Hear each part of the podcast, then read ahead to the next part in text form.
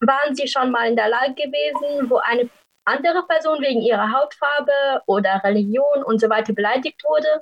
Und wenn ja, wie haben Sie dagegen reagiert? Ja, also diese Situationen habe ich tatsächlich selber schon erlebt.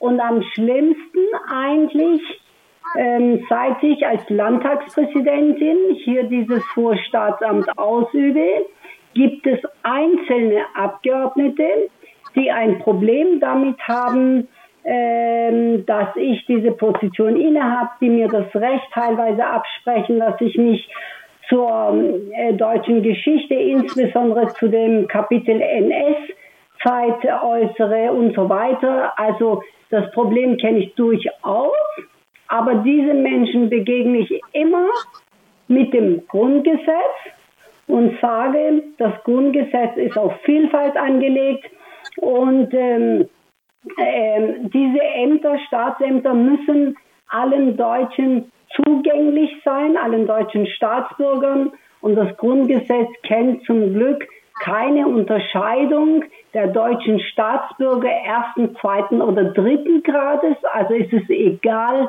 ob man von Geburt aus Deutsche ist, weil man seit vielen Generationen hier lebt, oder ob man später zugewandert ist und die deutsche Staatsangehörigkeit angenommen hat, sondern das Grundgesetz geht von einem modernen republikanischen Staatsangehörigkeitsrecht aus und sagt, wer die deutsche Staatsangehörigkeit hat, ist Deutsche und damit hat sie natürlich auch alle Rechte und Pflichten, die ein Staatsbürger, eine Staatsbürgerin hat. Das ist meine Herangehensweise und ich lasse mich von solchen Leuten weder demotivieren, noch einschüchtern, noch eingrenzen. Unsere zweite Frage wäre, ob Sie damit gerechnet haben, als Sie in die politische Branche eingestiegen sind, dass Sie aufgrund Ihrer Herkunft so viele Anfeindungen und Konter bekommen werden.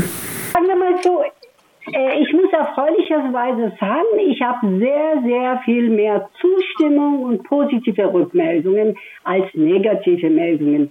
Ganz viele Menschen im Land bedanken sich bei mir für meine Arbeit, für mein Engagement, für das Grundgesetz, für unsere Werte. Und es gibt natürlich eine kleine Anzahl von Menschen, denen das nicht gefällt, aber das ist die absolute Minderheit. Das ist jetzt nicht schön, aber ich lasse mich davon weder einschüchtern noch sonst irgendwie demotivieren. Und das darf man auch nicht überbewerten. Die weit, weit größere Mehrheit der Gesellschaft ist für eine vielfältige, offene, pluralistische Gesellschaft, wie wir es ja auch in Deutschland haben. Mhm. Das ist gut. Dann kommen wir zu meiner nächsten Frage. Wieso genau haben Sie sich entschieden, aktiv gegen Rassismus vorzugehen? Weil es einfach ganz entscheidend ist. Wir sind erstens eine vielfältige Gesellschaft. Wir sind heterogen. Von kulturellem Hintergrund, von der ethnischen Hintergrund, vom religiösen. Wir sind glücklicherweise so unterschiedlich, wie man eben unterschiedlich überhaupt sein kann. Das Grundgesetz ist auf Vielfalt angelegt. Damals, als das Grundgesetz verabschiedet worden ist, war ja gar nicht klar, dass dieses Land einmal so vielfältig sein könnte. Angefangen beispielsweise von gleichgeschlechtlichen Partnerschaften war damals gar nicht auf dem Schirm. Oder die Gleichberechtigung von Mann und Frau war noch ganz, ganz viel zu tun und wir haben auch heute noch viel zu tun. Oder die Religionsfreiheit, und zwar die positive wie die negative. Ich kann also sagen, ich bin religiös und gehe meiner Religion nach, sei es in einer Synagoge, in einer Moschee oder in einer Kirche. Oder ich kann auch sagen, ich bin Atheistin. Ich glaube an gar nichts oder ich glaube an was ganz anderem. Also alles ist abgedeckt. Und ich glaube, wir müssen uns immer wieder bewusst machen, dass der Rahmen, wie unsere Gesellschaft zusammenleben sollte, zusammenarbeiten sollte, wie wir quasi die Spielregeln unserer Gesellschaft festmachen, den Rahmen gibt das Grundgesetz vor und ich bin der Auffassung, wir alle sollten uns viel mehr mit dem Grundgesetz beschäftigen und wenn wir uns damit beschäftigen, dann gehen wir hoffentlich auch insgesamt fairer und respektvoller miteinander um. Man kann ja trotzdem natürlich Wir haben unterschiedliche Meinungen vertreten. Wir müssen nicht alle der gleichen Meinung sein. Das wäre auch schlimm. Entscheidend ist, dass wir immer auch die Sicht der anderen Person erstmal anhören. Vielleicht hat die auch recht. Also ich muss ja nicht immer recht haben.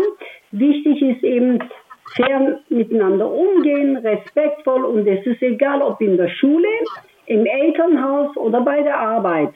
Und deshalb ist es mir ganz wichtig, dass wir immer wieder das Grundgesetz im Auge behalten und vor allem den ersten Artikel, die Würde des Menschen ist unantastbar.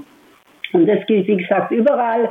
Und ich glaube, wenn jeder von uns sich jeden Tag oder hin und wieder mal mit dem Grundgesetz beschäftigt, dann werden wir auch insgesamt fairer miteinander umgehen und dann werden wir sehen, dass jeder seinen Platz in dieser Gesellschaft hat.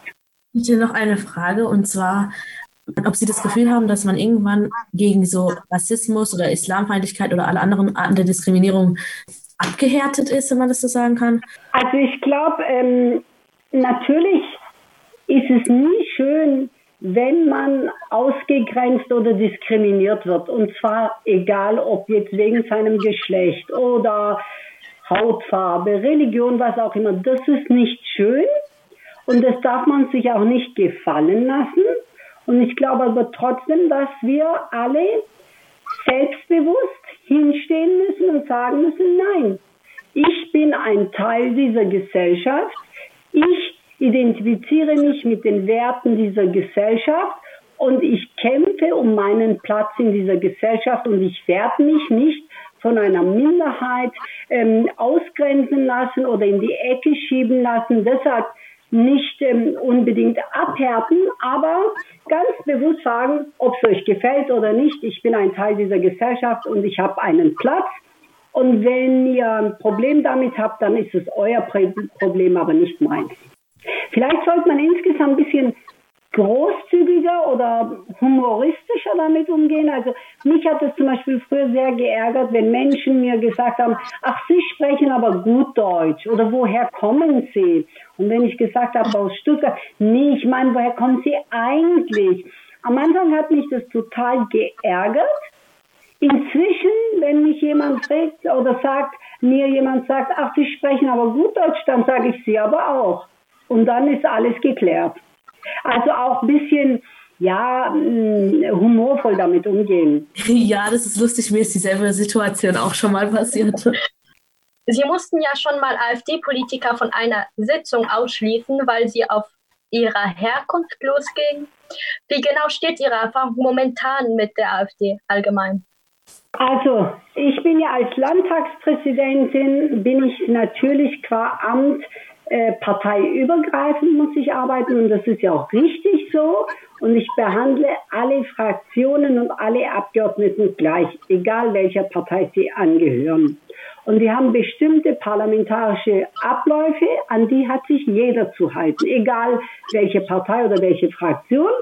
Und alle Abgeordneten, die sich nicht an die parlamentarischen Regeln halten, die wir uns ja selbst gegeben haben und die geregelt sind in der Geschäftsordnung, wenn es jemanden gibt, der sich nicht an die Regeln hält, dann muss ich gegen diese Personen vorgehen, weil sie den Sitzungsverlauf stören. Und da ist, sage ich mal, immer wieder ist man gefragt, aber das sind zum Glück einzelne wenige Abgeordnete, um nicht zu sagen einige wenige. Aber das ist eher ein Problem der Abgeordneten, die mit Regeln nicht umgehen können.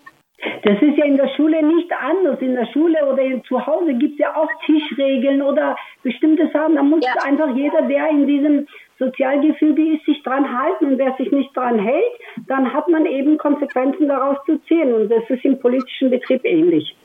Genau, ja.